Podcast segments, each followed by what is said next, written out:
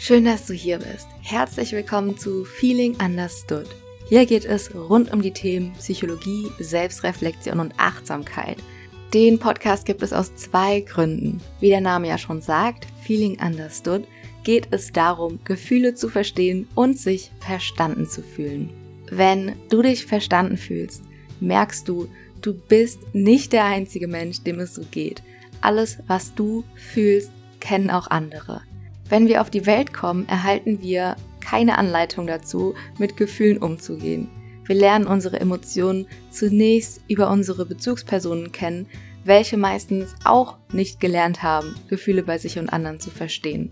Dann geht es in die Schule, wo wir wirklich alles Mögliche lernen, nur eben meistens nichts über Psychologie.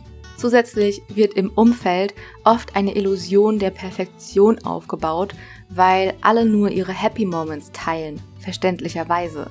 Dies führt dann nur oft dazu, dass Menschen ihre unangenehmen Emotionen unterdrücken, was einen zentralen gesundheitlichen Risikofaktor darstellt.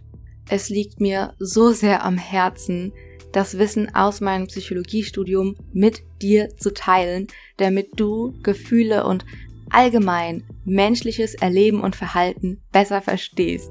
Genau das hat so unfassbar viel in meinem Leben verändert. Gleichzeitig möchte ich es normalisieren, sich verletzlich zu zeigen.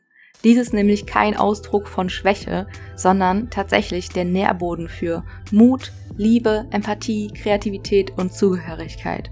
Dies stützt Forschung mit Tausenden von Daten.